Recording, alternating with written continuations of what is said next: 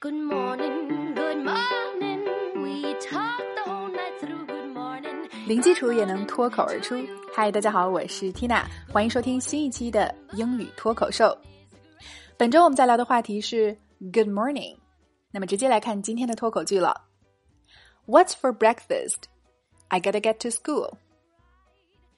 What's for breakfast? I gotta get to school.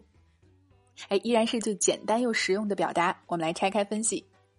What 是 What is 的缩写，后面的 for 这里可以弱读为 fur。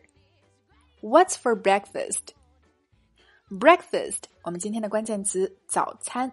注意了，这个词既不能读成 breakfast，又不是 breakfast。注意一下，这里是没有儿化音的。如果你读成 first，就不够精准了，而是 first。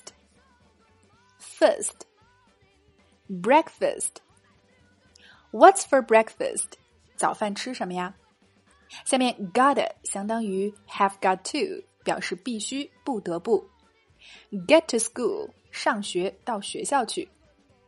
I gotta get to school，时间有点来不及了，我得赶紧去学校了。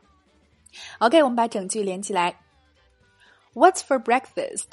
I gotta get to school. One more time. What's for breakfast? I gotta get to school. 今天早饭吃什么？我得赶紧去学校了。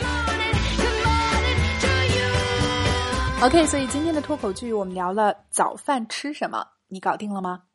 那想要进一步深度学习今天的脱口剧在情景对话当中的应用，零基础练发音的朋友，欢迎关注微信公众号“辣妈英语秀”，回复“圈子”两个字来免费试听并加入我们的会员课程。